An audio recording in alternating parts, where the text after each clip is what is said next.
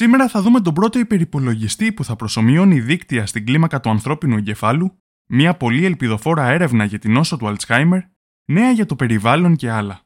Καλωσορίσατε στο δελτίο ειδήσεων με τα σημαντικότερα νέα της ανθρωπότητας. Όπως πάντα, στην περιγραφή του βίντεο θα βρείτε περισσότερες πληροφορίες για κάθε θέμα που αναφέρω. Κάντε like, κάντε εγγραφή και ξεκινάμε αμέσως.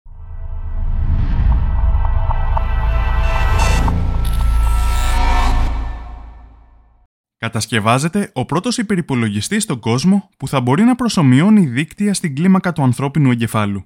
Το όνομά του θα είναι Deep South και είναι εμπνευσμένος από τη δομή και τη λειτουργία του εγκεφάλου.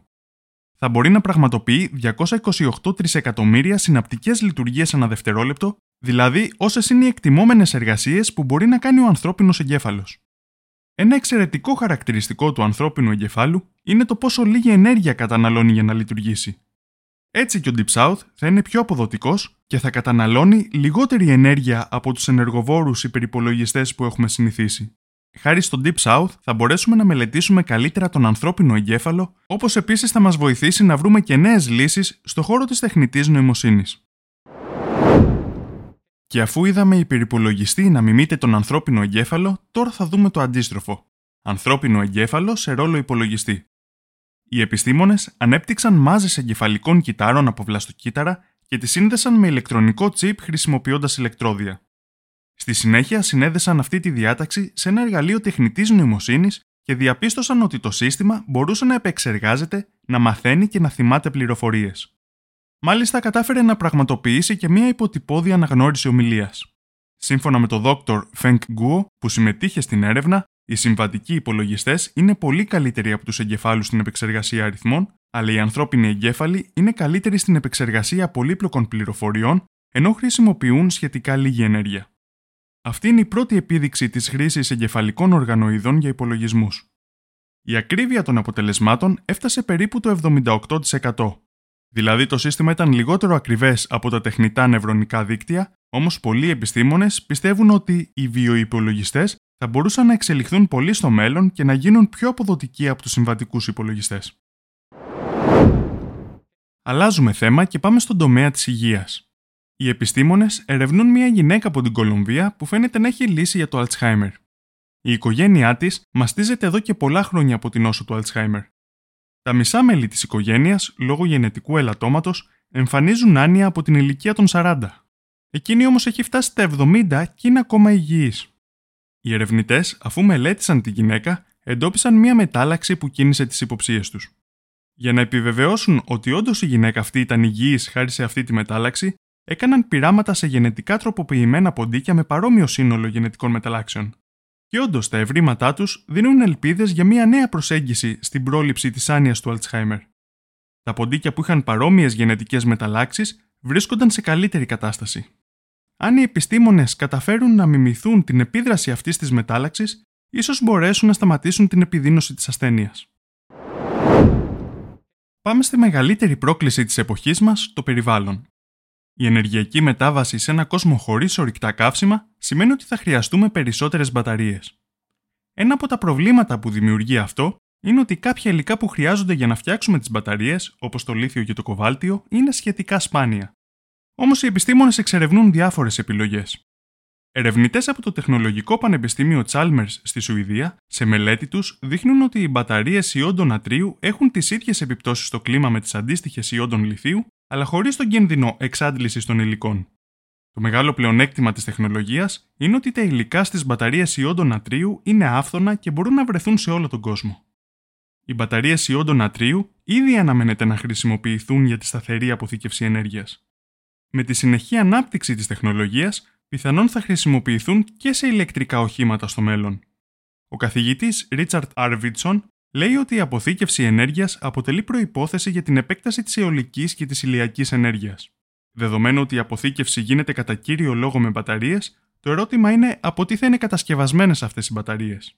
Η αυξημένη ζήτηση για λίθιο και κοβάλτιο θα μπορούσε να αποτελέσει εμπόδιο σε αυτή την εξέλιξη.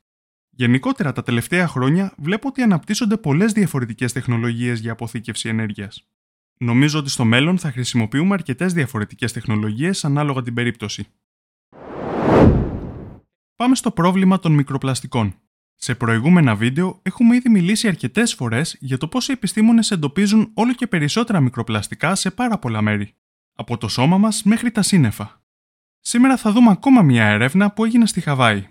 Ερευνητές μελέτησαν από 10 πλακούντες από μητέρες τα έτη 2006, 2013 και 2021. Το 2006 βρέθηκαν μικροπλαστικά στους 6 από τους 10 πλακούντες. Το 2013 βρέθηκαν μικροπλαστικά στους 9 από τους 10 πλακούντες και το 2021 βρέθηκαν και στους 10. Αυτό δείχνει πως καθώς περνούν τα χρόνια, το περιβάλλον μας αλλά και το σώμα μας γεμίζουν μικροπλαστικά. Βέβαια, 30 πλακούντες στο σύνολο δεν μου φαίνονται πολύ για να έχουμε ασφαλή συμπεράσματα, αλλά βλέπουμε την ίδια τάση και σε πολλές άλλες έρευνες για τις οποίες έχουμε ξαναμιλήσει στο παρελθόν. Η συγκεκριμένη έρευνα θα συνεχιστεί. Οι ερευνητές θα προσπαθήσουν να δώσουν απαντήσεις και σε άλλα ερωτήματα όπως το αν υπάρχουν μικροπλαστικά και στο έμβριο πριν γεννηθεί, από πού προέρχονται, αν προκαλούν προβλήματα στην υγεία και άλλα. Στο τελευταίο θέμα για σήμερα θα δούμε για μια εντυπωσιακή περίπτωση που παρατηρούμε την εξέλιξη να συμβαίνει στην πράξη και μάλιστα πολύ γρήγορα. Επιστήμονες διαπίστωσαν ότι κάποια λουλούδια προσαρμόζονται στη μείωση των εντόμων εξελίσσοντας την αυτογονιμοποίηση. Η μελέτη δείχνει μια ταχεία και εντυπωσιακή μεταμόρφωση που παρατηρήθηκε στο φυτό πανσές τα τελευταία 20 έως 30 χρόνια. Τα φυτά χρειάζονται ενέργεια για να κάνουν τα λουλούδια τους μεγάλα και πλούσια σε νέκταρ. Αν δεν προσελκύουν αρκετά έντομα, αυτή η ενέργεια σπαταλιέται. Οι πανσέδες στην περιοχή του Παρισιού παράγουν τώρα άνθη που είναι κατά 10% μικρότερα και περιέχουν 20% λιγότερο νέκταρ σε σύγκριση με τα αντίστοιχα λουλούδια που υπήρχαν παλιότερα. Αυτή η αλλαγή ευθυγραμμίζεται με τη μείωση των εντόμων και δείχνει μια σημαντική αλλαγή στη δυναμική μεταξύ φυτών και επικονιαστών. Τα έντομα από τη μεριά τους βρίσκουν λιγότερο τροφή, κάτι που επιταχύνει τη μείωσή τους. Ο Πιέρ Ολιβιέρ Σεπτού, ένας από τους συγγραφείς της μελέτης, σχολίασε τα ευρήματα δηλώνοντας ότι η μελέτη μας δείχνει ότι οι πανσέδες εξελίσσονται ώστε να αποχωριστούν τους επικονιαστές τους. Εξελίσσονται προς την αυτογονιμοποίηση, η οποία λειτουργεί βραχυπρόθεσμα αλλά μπορεί κάλλιστα να περιορίσει την ικανότητά τους να προσαρμόζονται σε μελλοντικές περιβαλλοντολογικές αλλαγές. Μία προηγούμενη έρευνα είχε δείξει ότι το ποσοστό των πανσέδων που βασίζεται στην αυτογονιμοποίηση έχει αυξηθεί κατά 25% τα τελευταία 20 χρόνια. Πολύ εντυπωσιακό έβριμα. Βλέπουμε ένα φυτό να αναιρεί εξέλιξη χιλιάδων ετών ως απάντηση σε ένα φαινόμενο που υπάρχει εδώ και μόλις 50 χρόνια. Επίσης, βλέπουμε για ακόμα μία φορά πόσο απαραίτητο είναι να πάρουμε μέτρα ώστε να αντιστρέψουμε τη μείωση των εντόμων που κάνουν επικονίαση. Θυμίζω ότι είχαμε ξαναμιλήσει για αυτό το θέμα σε προηγούμενο βίντεο. Τώρα θέλω να ευχαριστήσω τους φίλους του καναλιού που με υποστήριξαν με Super Thanks την προηγούμενη εβδομάδα. Τον Απόστολο Βιτουλαδίτη, τον Ιωάννη Σιαβίκη, την Μαριέτα, τον Νικόλα Λαμπράκη, τον Μίτσο 76 και τον Χρήστο Χ. Ευχαριστώ και τους υπόλοιπους που με υποστηρίζετε με τα like στα σχόλια και τις κοινοποιήσει σας. Στο βίντεο πάνω αριστερά μπορείτε να μάθετε περισσότερα για τη μείωση των εντόμων. Κάτω αριστερά θα βρείτε κάποιο άλλο βίντεο που ο αλγόριθμος του YouTube προτείνει ειδικά για εσάς. Αυτά ήταν τα νέα για την εβδομάδα που πέρασε. Σας ευχαριστώ πολύ για την προσοχή σας, θα τα ξαναπούμε την επόμενη Παρασκευή.